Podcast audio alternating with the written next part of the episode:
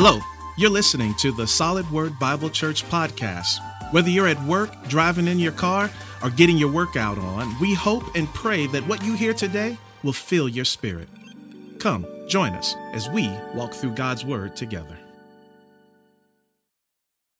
It's interesting with this one. Sometimes this whole phrase is lost on the fact that we don't fully understand what it means for someone to reign. We just witnessed last year the ending of a reign over in the United Kingdom, over in Great Britain. And for them, they understand it a bit more because of the succession of kings and queens in that country. Yes, I know they are a constitutional monarchy or a parliamentary monarchy there. Understand that, but they still understand reverence for a single sovereign. And thus you saw all of the um, uh, all of the ceremonies around the death of the queen. You saw it. Whole world watched it. You saw the corporate mourning and the and the raising of a king to reign. However folk feel about him, there is still that level of reverence that's there, however high or low. They get some of that. And so now they say, you know, it's no longer Queen Elizabeth who reigns, but King Charles who reigns. And see, for us, every four years we elect a new person in office or the same person one more time. And it was by our choice. We have at least some hand in it. We lose the thought about reigning.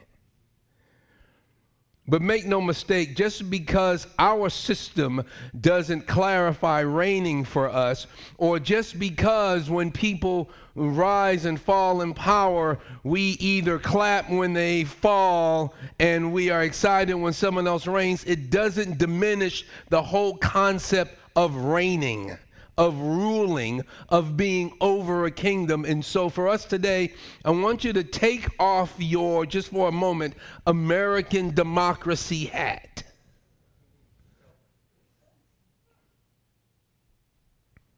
You didn't have a hand in this statement that's being made. You don't have a choice in it. It is not up to you. You don't get a vote. As a matter of fact, it is not even an explaining, explanative term. It is a declaration, and it wants us to have a response. The Lord reigns, period. Whether the world believes he does, whether people like that he does, whether people want him to or not, doesn't matter. The, the psalmist here makes a statement and wants a response. The Lord reigns. And I'm going to ask you, what's yours? I'm going to look at three responses from Psalm 97, and hopefully you see yourself in one of them. So when we look at the Lord reigns, what's your response? The earth or everyone should rejoice. Creation does rejoice. And then the third one, his people will rejoice. So we're going to look at today when we talk about the Lord reigns, what's your response? Everyone, the earth should rejoice. And we're going to see why creation does, what God has created, the created things, it rejoices. And his people will rejoice and will be glad. If I had to subtitle anything else from this, it would be Rejoice in Jesus, who is your King, which we'll see, but the Lord. And once again, like last week, that Lord is all caps, L O R D, which we said for us is signifying whom? God as he, him, as he expressed himself as whom? Yahweh. The God who keeps, makes, and keeps his covenants. Covenants back then, we have to understand too, covenants that were made weren't this kind of what we think of as treaties. I come with strength, you come with strength. We meet in the, we, we meet in the middle and we work this thing out. For some of us, that's what we think we're doing with God. I got some things I'm bringing to the table. God's got some things he's bringing to the table. He's a little bigger. We meet in the middle and we work this out. When you come before the Lord, you have zero. As a matter of fact, you can't come before the Lord. And so what he says is covenants back then really were a stronger, dominant party was coming to one who was going to be overtaken, who had no strength, and they came together to make terms. Here is how you who are lower and me who is higher, here's how you will live under my existence. That's, that, that's the covenant that God's talking about. And so he comes and he gives us terms. Here are the terms of you existing in and under me. And so when he said he makes and keeps his covenants, God came to us powerless. You brought nothing to the table. And he says, I'm going to make a covenant with you. I will relate to you. I'm going to give you the terms. And God keeps those terms. We know in our society, the reason the legal field is so lucrative is because people don't always keep their terms. And you get an attorney or you have someone that wants to make sure terms are kept or that they're clarified.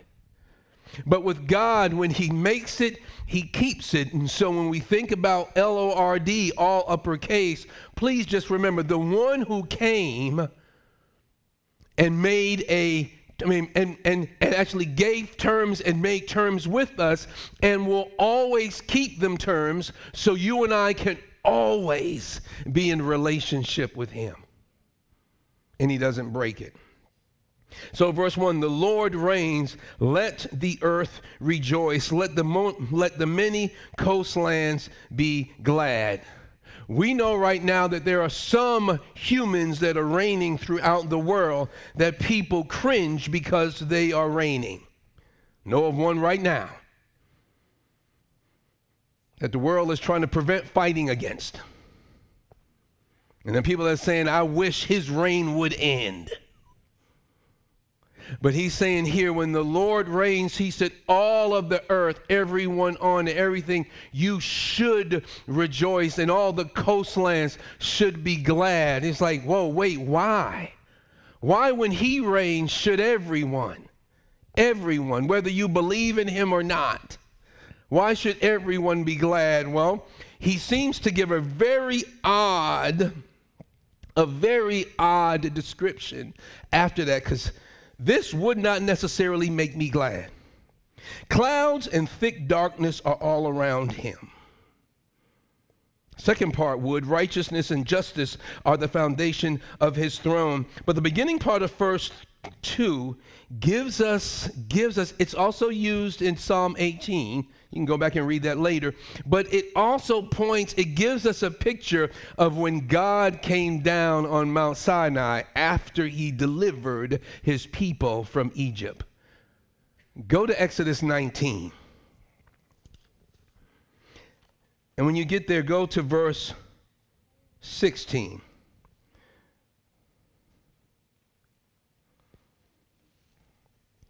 After telling Moses, to tell the people to be ready because I'm coming down. On the third day, they will, they will draw a little closer to me. Verse 16 On the morning of the, dirt, of the third day, there were thunders and lightnings and a thick cloud on the mountain and a very loud trumpet blast, so that all the people in the camp trembled. Hold your finger there. Now let's go back over here to Psalm 97 clouds and thick darkness are all around him. Seems like when God comes down, number one, he has to he has to cover his glory. That thick cloud, in other words, they could not see through it, but they knew the presence of it. What was God doing? He's you you can't stand and look at me face to face. We heard in scripture where it says that you can't you know, see God and live. I see the face of the Lord. That's because you in heaven.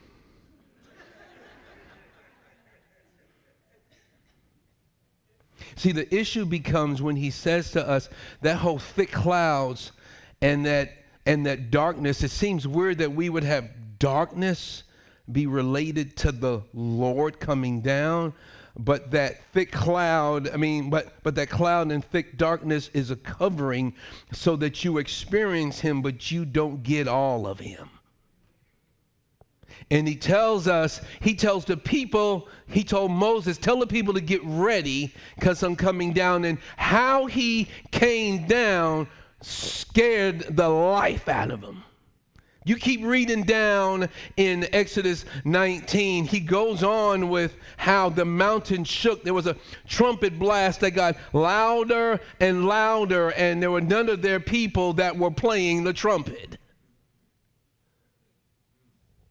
It says the mountain Sinai actually shook like it was an earthquake. I don't know if you've ever been in an earthquake. One of the most unnerving things you can ever experience. Don't want to experience it again ever. Um, and l- l- lasted maybe what 30 seconds. It seemed like 10 minutes, 30 seconds, maybe a little bit longer. And I wasn't in the mountains. The mountains wasn't shaking. It was just the house I was in as we were out in California. I can't imagine standing on that which we have as a symbol of ultimate strength on this planet mountains. Mountains in Scripture are symbols of strength. And that which we call ultimate strength trembled and shook before God coming down. When he says, Let the earth rejoice, he's giving you a reason why. Look at what, uh, look at who I am from a distance. You're not even giving, you're not even getting me full throttle, and this is what's happening. And so he has given us a picture of his very presence. Why should the earth rejoice? Number one, because he is awesome, because his glory is beyond our comprehension. Someone didn't put us into power. Someone didn't raise us up. I didn't have to wait. I mean, God didn't have to wait for someone to die for him to come to power. And so when he says, clouds and thick darkness, and thunders and lightnings. Verse 18, I'm sorry, verse um, Verse 18 Now Mount Sinai was wrapped in smoke because the Lord had descended on it in fire. This is Exodus chapter 19, verse 18 The smoke of it went up like the smoke of a kiln, and the whole mountain trembled greatly. And as the sound of the trumpet grew louder and louder, Moses spoke, and God answered him in thunder. Picture the scene, please. Don't sanitize it. The Lord came down on Mount Sinai to the top of the mountain, and the Lord called Moses to the top of the mountain, and Moses went up. And the Lord said to Moses, Go down and warn the people. What would the warning be? Lest they break through to the Lord. Break through what? Break through the cloud. Break through what they saw. To look. You got the people that are curious, got them today all that stuff happening, mountains trembling, thick clouds, stuff shaking, trumpet blast when there's no human playing, and you get people that still, I just want to see what's happening. I'm heading in the other direction. But you but you have those folk. And what does the Lord warn them? He says, warn them. That they break through to the Lord to look, and many of them perish. And then he says, And the priests, those who I normally have to come for me, also let the priests who come near to the Lord consecrate themselves. You just can't come anyhow, lest the Lord break out against them. You get this picture that we don't hear often we get this picture of God as tame and he's going to do what I want. I'm going to tell God what to do and and and he's obligated to listen to me. You miss this picture of God. And it didn't change in the New Testament. People saying God's not like that anymore. Oh, he's still like that. The only reason we get to come close is because of Christ. The only reason we come close is, is because Christ is the one who, as they said, tore down the veil. There is no longer a veil. Why? Because he became the one who paid the price ultimately and continually so you and I can come before the presence of the Lord. But it didn't change who God is. This picture is still him. It doesn't mean that we can't come before Him. It means that when we come before Him, we realize who we're dealing with. And so He says, Let the earth rejoice. Why? Because His glory has been seen from a distance and can be seen. But then is the part I like righteousness and justice are the foundations of His throne. You will love the fact that He is in power. Here's the deal righteousness talks about how he does it pure, without spot, without wrong motives. When God works, it is righteous, it is always out of that cleanness. And then justice talks about how he always does the, I mean, what? He always does the right thing. How? Purely. What? It's always right. See, when people call for justice, what they are really saying is we want things to be done right. Sometimes our justice is tainted. We kind of add, we want things to be right for me. And that may not be what's right at that moment. I wanted to make me feel better. Or sometimes justice won't leave you feeling better. Sometimes justice may, may actually require of you something that it didn't require of that person. You say it's not fair. Of course it's not, but it's just. And so when he says he works in righteousness and justice, he said, You should rejoice because when God, or as God, not when, as God rules, it is always pure and it is always the right thing to do. And so he says, You should. And the rejoicing is you should be excited. You should be glad. You should be in this continual state of praise. Everyone should rejoice. Why also should they rejoice? No one can stand before him. Every human reign has someone that has stood before them, and at some point in time, their reign ended either by the hands of another army or by the hands of death because it conquered that ruler. Alexander the Great and all the conquering was conquered by death. And you're going to go on down with any other any other reign that has happened over history. If another reign hasn't conquered them, death has. And so when you look at his reign, I love this. He says, Fire goes before him and burns up all his adversaries. So there isn't anyone that can stand against him. Here's what I want us to understand it looks like God is losing at times. It does.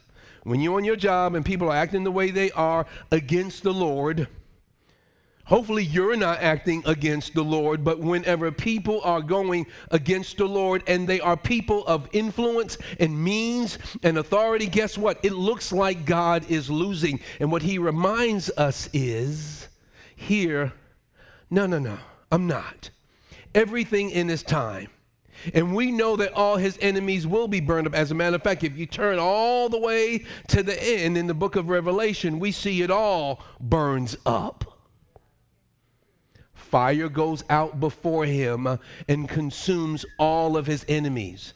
And so, what God is saying is when you are living under His reign, you are living under a pure and a just reign and one that no one can overcome. Ever. Let the earth rejoice.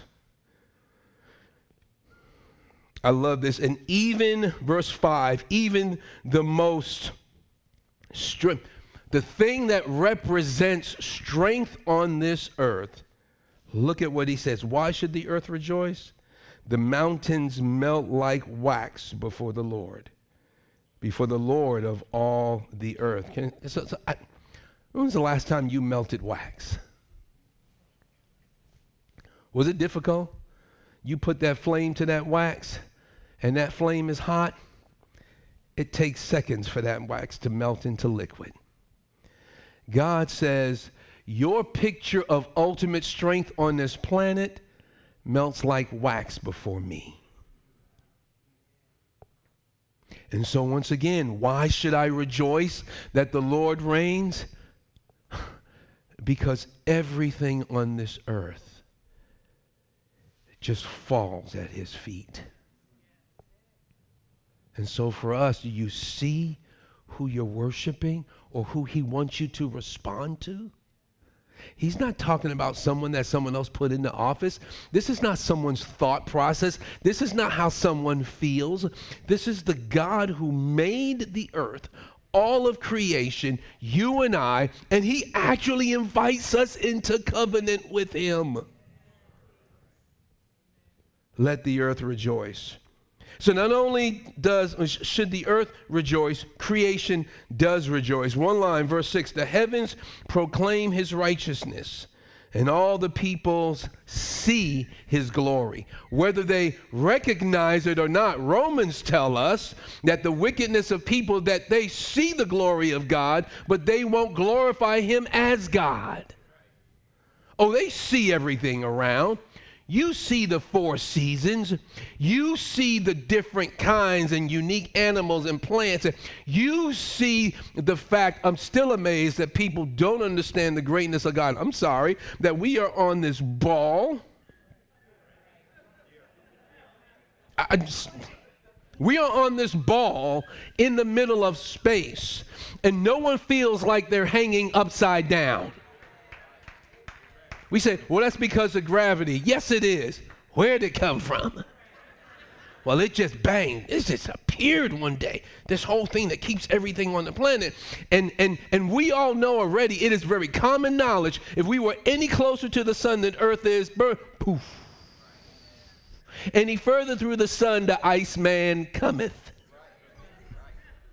You freeze. See, so the issue just becomes when I look at just that alone, creation tells the story. And I love God. God just, God allowed us, He said, I'm going to give them enough that they're, that the brain that I put in their head and, and, and all of the intellect that I allow them to have will never be exhausted because they're going to keep looking at the heavens that just keep and keep going and keep. And, and now we're finding we developed this telescope and we saw planets that, wow, we didn't know existed yet. He did. See, the issue just becomes you see, creation. The heavens actually, it says, it proclaims Him. We think the heavens are, look what we found. Look what we did. Well, you didn't do it. You know you didn't do it. You found it, yes, which means it was there put by someone else. Look, look what we discovered. And we're excited about our discovery, not the one who placed it there. And so creation actually rejoices and proclaims him.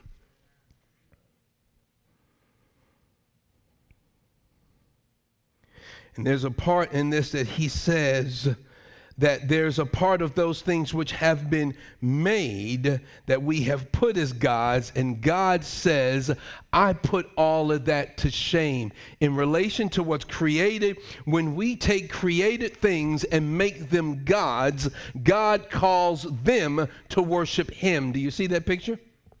So, when God has created us, And he has given us all of this around. And we, in the intelligence that we have, we make things and we build them up like they did um, in after they left Egypt. They took everyone's gold and they fashioned it into a calf.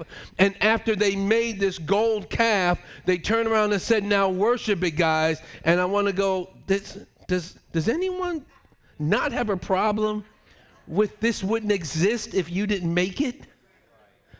But now you want to worship it as that which is above you and can give you something? And before we laugh at that, boy, how we do that in the careers that we create, in the material things that have been made by man's intelligence that we place before God,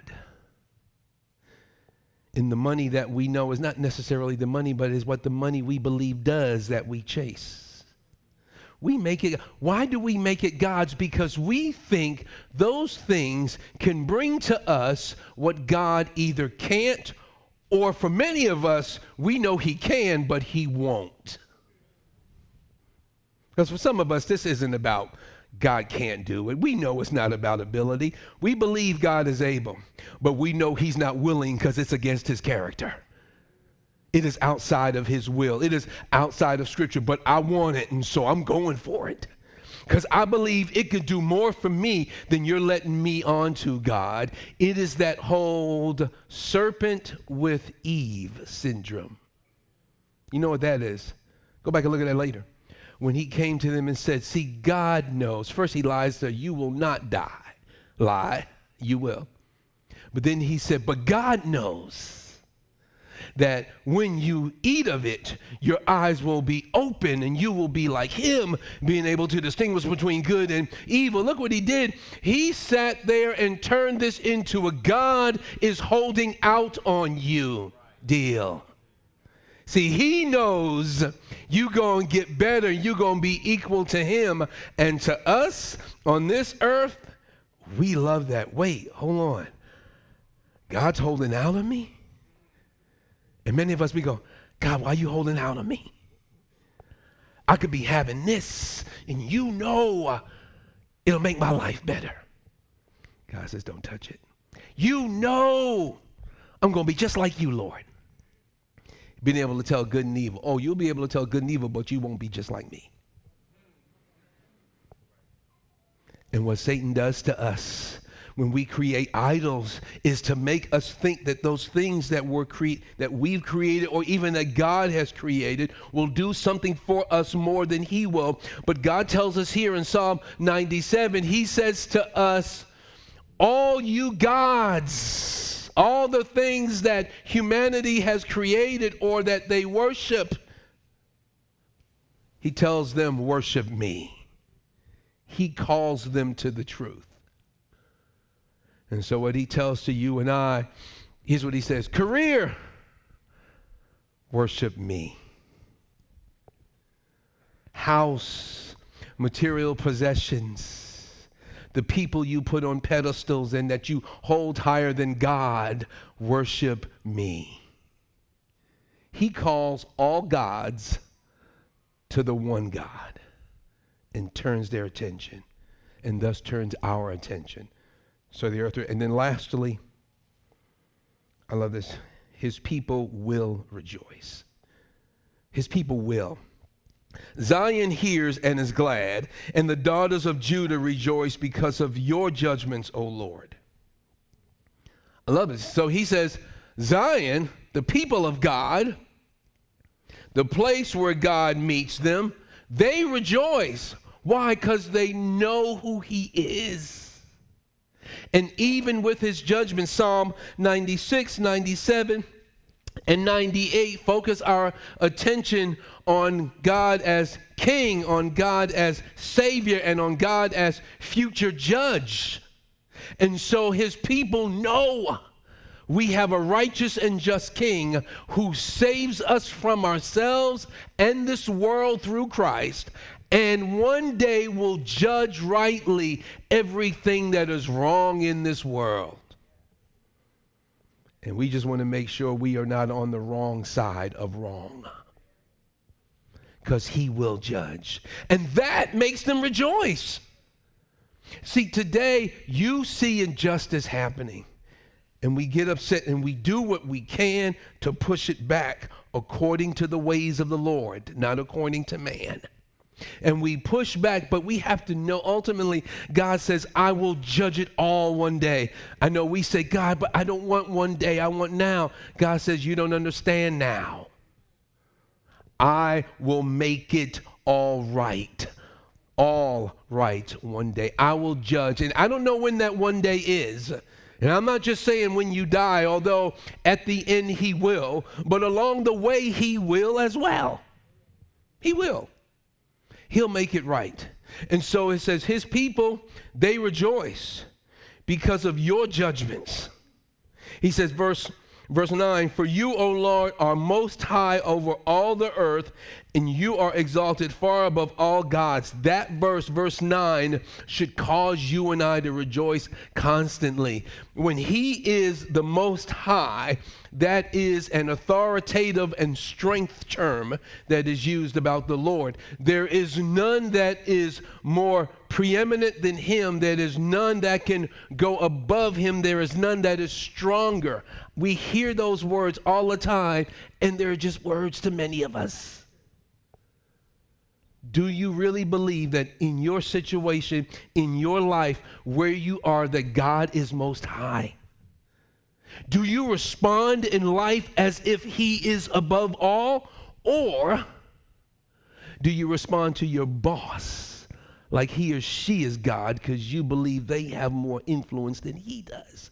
Thus, I am willing to go against the ways of God to please my boss. What you're demonstrating is actually your boss is most high in your eyes. When you are willing to go outside of the will of God to please anyone or anything on this earth, they have become your God.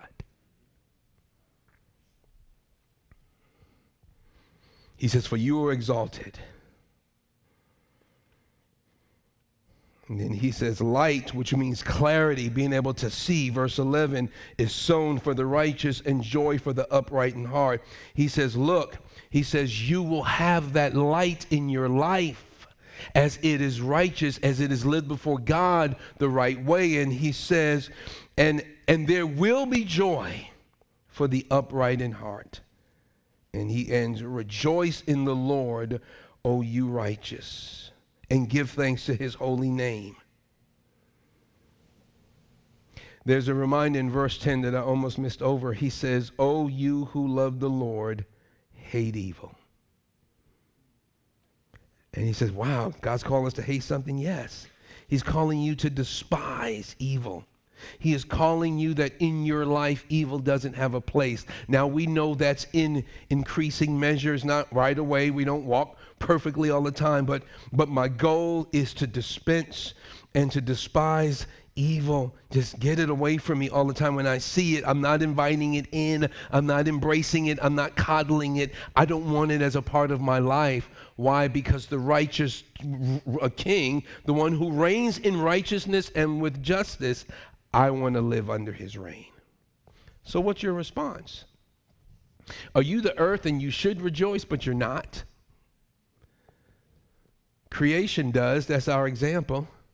And when you see it, do you see creation as actually glorifying, making known God, proclaiming Him? Or are you one of His people that will rejoice? Why? Because you realize his reign is right and just. And I'll find joy and I'll have light there, clarity. This is interesting. The God who, when he shows up, comes in a cloud and thick darkness is filled with light. I love the contrast.